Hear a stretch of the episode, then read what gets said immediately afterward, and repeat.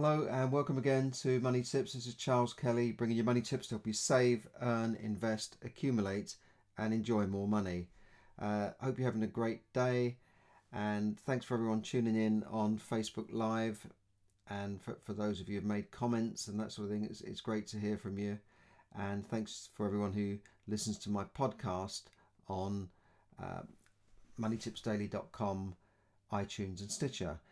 So today uh, I read that Kylie Jenner, that that uh, that one of the Kardashian families, will is in the process of selling the majority of her cosmetics company for six hundred million dollars. That's four hundred and sixty million uh, pounds. Six hundred million dollars. This is the company Kylie Cosmetics and Kylie Skin. She's selling the company to the beauty giant Coty and she said that she's building her brand into an international beauty powerhouse. Forbes reported that she made $360 million in sales in 2018, making her the youngest ever self made billionaire. And the chairman of the Coty's board said Kylie is a modern day icon with an incredible sense of beauty. Uh, of the beauty consumer, so she's she's done really well. I mean, like, what's she, 22 year old girl, um, her online influence is so powerful that when she made a tweet recently that she wasn't going to use Snapchat, uh, their stock market value fell by 1.3 billion dollars. So, so, this is this this 22 year old. Uh, she launched the company in just you know just a few years ago, four years ago, 2015, with a, a line of lipsticks and has since then launched into to face makeup and skincare. Now she did this like like from from home on, on a kitchen table, and she's the youngest member of the, the, the Kardashian family, and she faced a bit of a backlash for being a self-made billionaire, but defended herself saying that none of her money was inherited. She's done it herself. She's got 151 million followers on her personal Instagram account and 22 million on her Kylie Cosmetics account. And Coty is, is the company that owns Burberry, Hugo Boss, and they'll have a 51% stake in her company, so they'll have the controlling interest. But it, it's effectively valuing the, the company at uh, 1.2 billion. So so well done to her. And yeah, okay, why am I saying this? I mean, you might say, well, that's all right for her. She had the brand name and that's well, that, that that is true. She had the brand name. She had uh, the followers to, to be able to do this. Because don't forget I mean, to get to a billion dollars in in four years this is not you know in, in the past it would take years and decades to build a billion dollar company or become a billionaire. Uh, you think of people like Richard Branson it took a long time before he became a billionaire.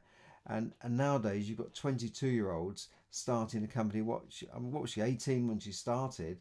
And and becoming a billionaire in four years and you know building a proper company. She's not just built some, um, you know, uh, website or something. It, it is a proper company with proper with proper proper products, and it, it's amazing what she's done. The other thing it proves is that America is just such a huge market because her products are sold now in uh, 1600 uh, stores throughout the, the US.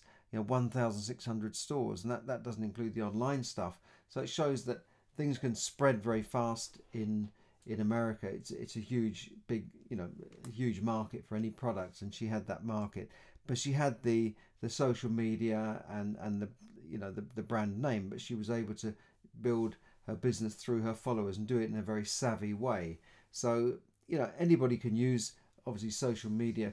Maybe you can't become a billionaire in four years, but we can all use social media to to promote our business and uh, just just follow what what she does. You know, follow follow the things she does. Now, it obviously you won't just immediately get 151 million followers, but lots of people are making money online in in many different ways, and they might not be making as much as Kylie Jenner, but that they are making money online. So so don't be dismissive of it and say, well, it's only it's all right for her, that sort of thing you, can you could do this yourselves too. You could make money online, and if you don't know how, then take a course, learn how to do it. Um, now, I wanted to report about hotel investors. Now, talking about investment, uh, international investors in a luxury ho- hotel chain, so they had to fly to the UK to ask for their money back. Now, these are several investors from Europe and Asia who were promised uh, big money that never materialised. And the BBC has reported that Liverpool based Signature Living owns a number of historic and refurbished properties across the UK. And its founder, Lawrence Kenwright, said that investors, investors would eventually get their money back, uh, but they have to trust me. that doesn't sound uh, quite right. I mean, um, in, in May, he told the BBC that every hotel investor would receive what they were owed by the end of that month in May. Well, this obviously hasn't happened. So something's gone wrong here. And people, like there was one lady who travelled from Germany uh, trying to recoup £110,000 of what she was owed. And it, I mean, it doesn't look like she's going to see much of that, does it? And the, the BBC said they've seen a document signed by Signature Executive appearing to confirm that the amount owed and promising to her to, to repay her over six weekly payments on the 6th of November. Uh, but to date, uh, she said she, none of these payments have been made. So it's it's not looking good for the investors uh, of this signature company, and it just shows you that you have to be careful when you're, you're making investments. Uh, I, I don't know how they raise this money. Maybe it was through, uh, you know, angel investment platforms or, or whatever. I don't know but they've obviously opened. And one of the hotels is the George Best Hotel in in Belfast. So they're they're kind of using the name of George Best really, and I mean a Hong Kong estate agent said he regrets investing in the Cardiff Exchange Hotel, and yeah, it, they're they're going for this luxury brand, but uh, I I don't know. It's not running businesses like these is it's, it's not that easy. It's not easy to run a successful restaurant, a hotel, retail outlet it, it looks easy, but it's not as easy as people think. And it just shows you that you have to be careful when making these direct investments through, uh, you know, as a business angel or a venture capitalist. And many many venture capitalists and business angels that I've met recognize that they may lose money on several investments before they hit it big. So it's not the sort of thing you want to do if if you know you, you can't afford to lose that money or if you're investing all of your savings. So just be careful when you're investing in these kind of things, especially where you know it's a friend or a relative that you know they realize you've just come into some money for an inheritance or you've won some money and they're around you like vultures saying could you invest in my business? I want i've always wanted to have a shop. You know could you could you lend me 50,000 pounds? Those sort of investments usually end up going completely straight down the drain. So just be careful with that. Uh, obviously these are not regulated type of investments. If someone asks you to invest in in in you, um, then you, you, can stand to lo- lose that money. Uh, so so to just be be very careful. I think there are rules around this, and people have to be uh, to invest in something. They're supposed to be seen as a sophisticated investor, uh, but it, it's still you know when you lend money, whether it's through an investment or you or you lend the money to somebody, you, you've got to be very, very careful, especially in these unregu- unregulated areas. And talking of that, peer to peer lending platforms will come under further scrutiny and further regulation by the FCA, the Financial Conduct Authority, following uh, the collapse of uh, platforms like Lendy. Uh, and, I, and, I, think this, this is well overdue because the peer to peer lending platforms they, they basically sit in the middle of you investing in a in a, a, a project like a property investment or a, uh, a refurbishment or a redevelopment of a property. And unlike the bank, where you, you give your money to the bank and they give you a small interest rate, if the bank then lend money on that, that deal and it goes down and, it, and they don't get their money back, they take the hit on that. But if you're in a peer-to-peer lending platform, you know you're going to take the direct hit on that if if the the thing doesn't work out. Now, some of these uh, platforms and crowdfunding platforms will, will pay you an interest of 6%, 8%, 10%. So it's very attractive on, on the face of it because you're, you're earning money and, you know, yes, you're getting a charge on a property, but that doesn't mean much when, you know, money can be lost in many, many different ways and the value of that, that property can go down. Uh, unfinished building sites are not worth as much as a, uh, they're not very attractive to people when it comes down to recovering your money. And if it's sold in an auction, you might get back less than you put in. Uh, so just be very, very careful because you're, you are investing directly, but not only that, but you're relying on the, the, the directors and the company running the platform to to do the due diligence for you in a way, and you're probably neglecting to do your own due diligence by saying, well, if this crowdfunding platform say it's okay, then it, then it must be okay. But how do you know how good they are at underwriting deals and, and real and, and working out whether a deal is right or not?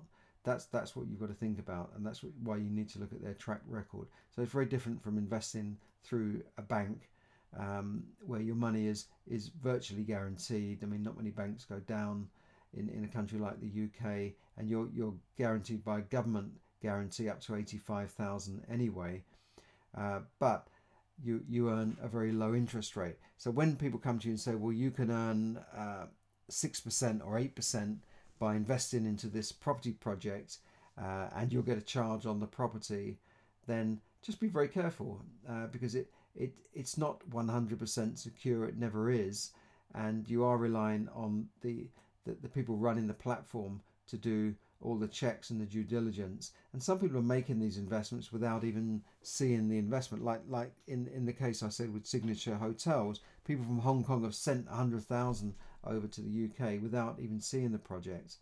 Uh, so, so be careful. I met someone today that said a Hong Kong investor had bought a property in the UK in, in Hertfordshire.